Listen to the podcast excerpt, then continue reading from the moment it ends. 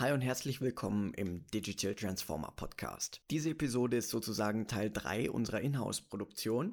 In den letzten beiden Folgen haben Charles und ich ja schon über die äh, über Grundlagen des digitalen Produktmarketings gesprochen.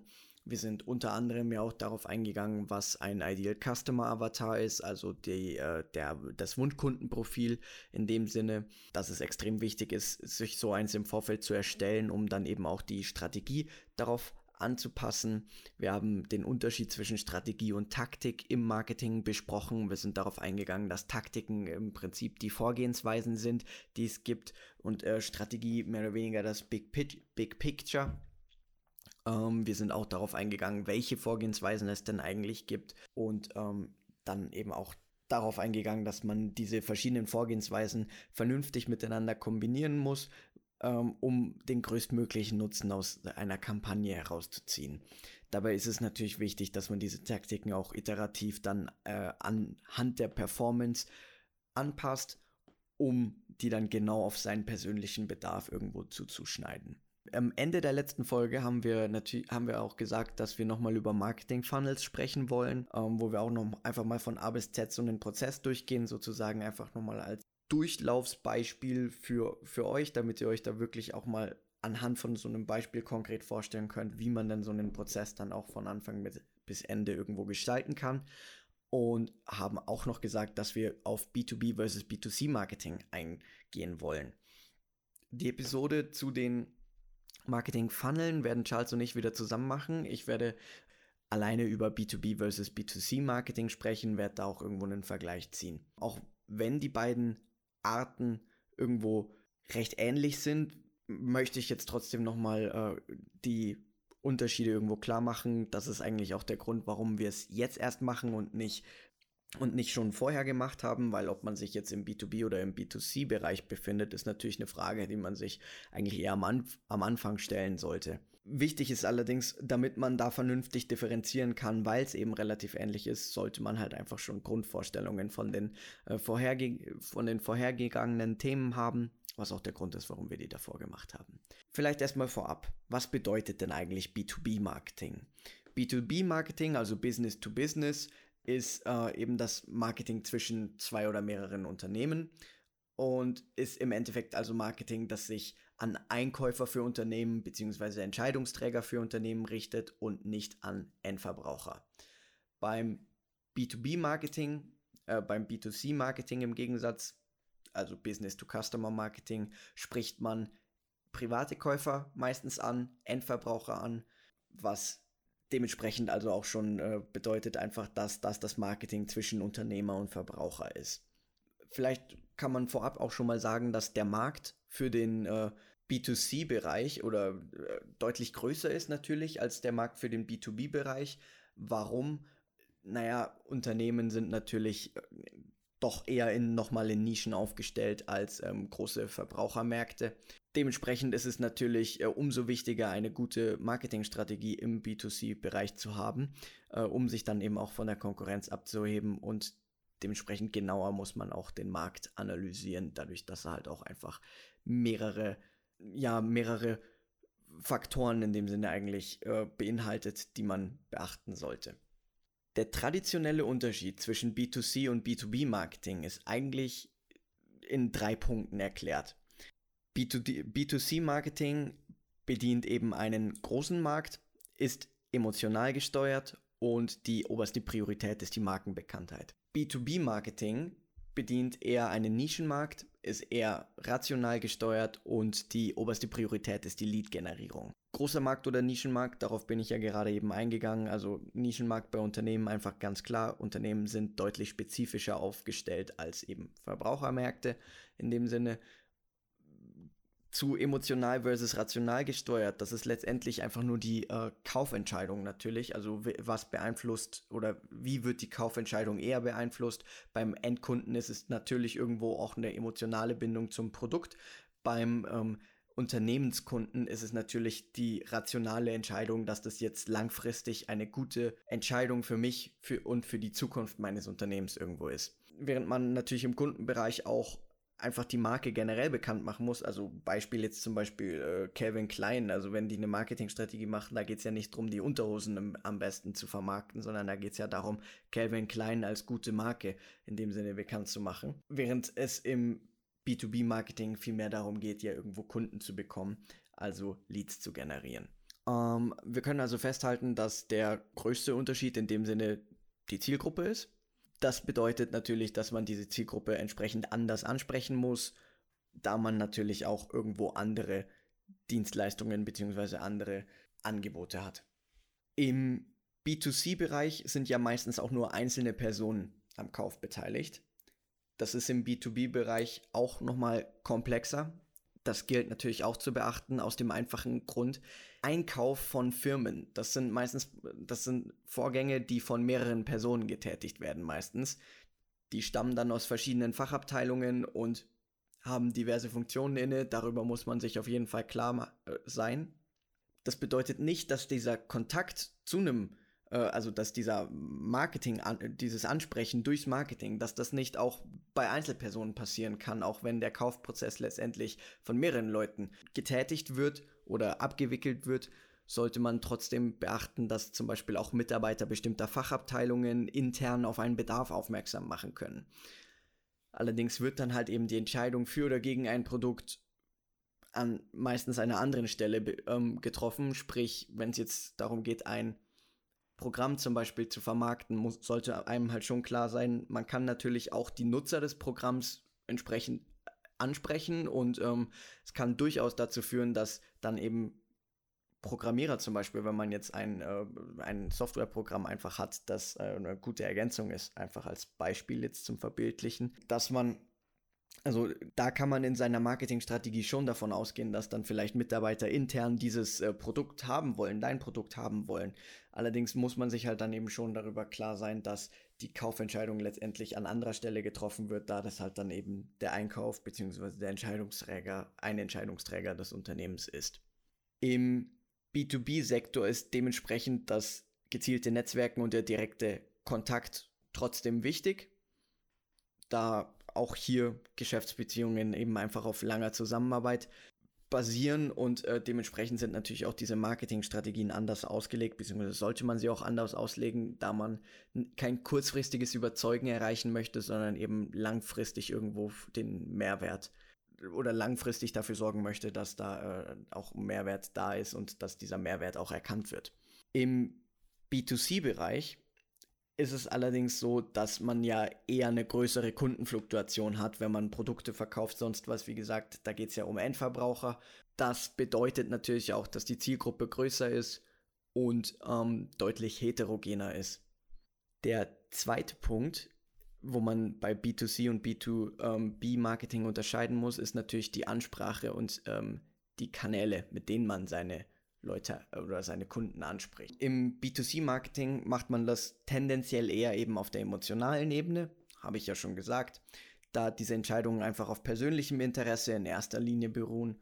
Und ähm, das war früher noch deutlicher ähm, unterschiedlich, denn im B2B-Marketing war es früher eigentlich nur die sachliche Ebene, also Inhalte, Fakten und Zahlen, mit denen man irgendwo ähm, versucht hat, Nutzer anzutrennen oder Leads zu generieren und Nutzer anzusprechen.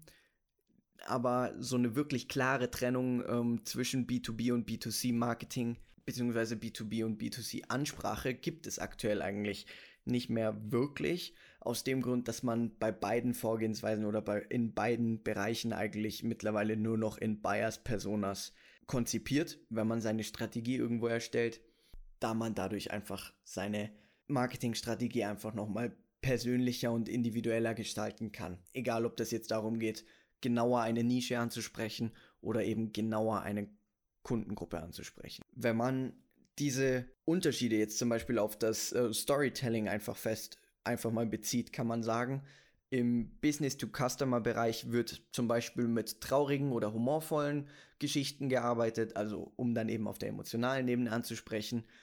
Im B2B-Bereich ist es trotzdem immer noch so, auch wenn ich ja schon gesagt habe, dass es ein bisschen am, Verschwin am Verschwimmen ist, dass eher auf Fakten, sachliche Inhalte und Informationen Wert gelegt wird, um eben so praktisch seinen USP klar zu machen.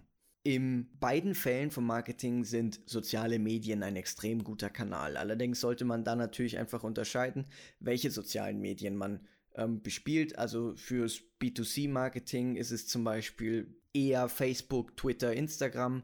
Fürs B2B-Marketing ist es dann eher Xing und LinkedIn. Warum sind diese sozialen Medien so ein guter Kanal? Ist, denke ich, eigentlich eben klar. Durch die Reichweite kann man eben viele potenzielle Käufer oder auch Leads erreichen. Im B2B-Bereich ist es laut Google eigentlich oder beziehungsweise laut mehreren Google-Studien ja wirklich mittlerweile so, dass fast 90 Prozent der Beteiligten das Internet als erste Infoquelle nutzen, sprich Recherche, ob man jetzt irgendwie was macht, wird immer im Internet eigentlich oder fast immer im Internet an erster Stelle getätigt. Damit sind natürlich auch Ad-Kampagnen extrem spannend. Wobei es da natürlich auch ähm, einfach zu beachten gilt, im B2C-Bereich ist es zum Beispiel so, dass Ad-Kampagnen vielleicht auch eher auf sozialen Medien interessant sind, da man dort eine größere Chance hat, die ähm, Customers irgendwo zu Kaufentscheidungen, zu emotional getriebenen Kaufentscheidungen zu bewegen. Wenn man jetzt im B2B-Bereich denkt, ist es halt entsprechend auch wichtiger, seine Ads vielleicht auch in Suchmaschinen irgendwo zu platzieren oder bei Suchmaschinen, um dann eben eine erhöhte Reichweite bzw. eine erhöhte Sichtbarkeit zu haben, wenn Nutzer dann eben das Internet als erste Informationsquelle suchen. Man sollte trotzdem darauf achten, egal ob man jetzt im B2B oder im B2C-Bereich ist, dass der Umgang in den, also dass dieser Ad-Umgang trotzdem so persönlich wie möglich verläuft da ist es halt dann eben extrem wichtig, dass man den richtigen Content für die für die Vorgehensweise dann eben auch erstellt. Also egal, ob das jetzt eine Ads-Kampagne für Suchmaschine ist oder für Social Media, der Content muss einfach stimmen, damit man eben auch die Lösungskompetenz richtig vermitteln kann oder eben das Produkt richtig darstellen kann, damit man dann eben Vertrauen erzeugen kann. Egal, ob das jetzt Vertrauen in eine Marke ist oder Vertrauen in ein Unternehmen wenn man sich jetzt einfach nochmal den Bereich von Produkten und Dienstleistungen anschaut, besonders äh, um jetzt nochmal im B2C versus B2B-Bereich, dann kann man feststellen, dass es im B2C-Bereich ja eigentlich oft eine breite Masse von Kunden und Dienstleistungen ist, die man vermarktet und diese breite Masse von Produkten und Dienstleistungen verbreitet man auch an eine genauso große Kundenvielfalt.